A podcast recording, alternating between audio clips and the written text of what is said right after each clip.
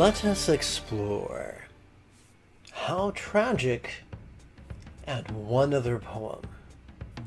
This is Lama Jigme Gyatso of the Buddha Joy Meditation School. Welcome to Meditate Like a Jedi. Our first of two poems, How Tragic. And I'm going to futz about just for a moment with the computer. There we go. Oh, how tragic it is that our culture is predicated upon fear and competition and cruelty, and as such has lost sight of the midbrains, empathy, and cooperation that, as healthy mammals, are our birthright.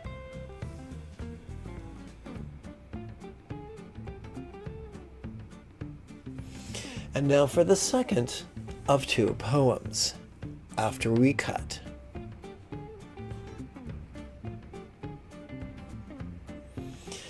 D recently asked, when alone, the illusion of a self weakens.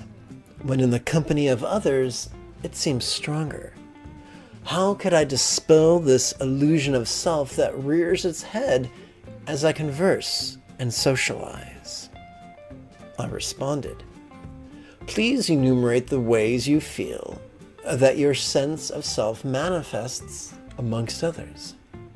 D elaborated. In meditation or driving in solitude, there is an aha moment of no self, separate from being. When with others, I come to the foreground. I stir emotionally. I talk from the place of illusory self. Thus, the term idol worship takes on a whole new meaning. But D, I explained, you are both self and no self. For during each in breath you perceive self, and during each out breath you experience no self. To which D sagely replied, Huh? I continued. After we cut through the distractions of grandiose terminology, meditation is merely a question of mindfulness during inhalation and release during exhalation.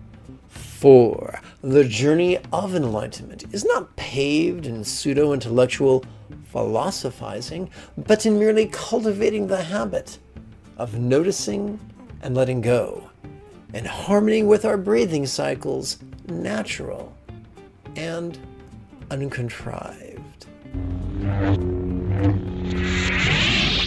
If these live streams and podcasts and blogs and class materials materials are of value to you, please consider supporting this channel using the link below.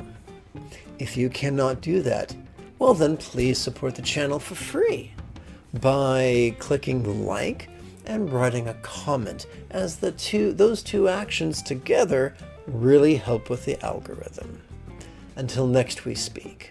May you and yours be happy and healthy.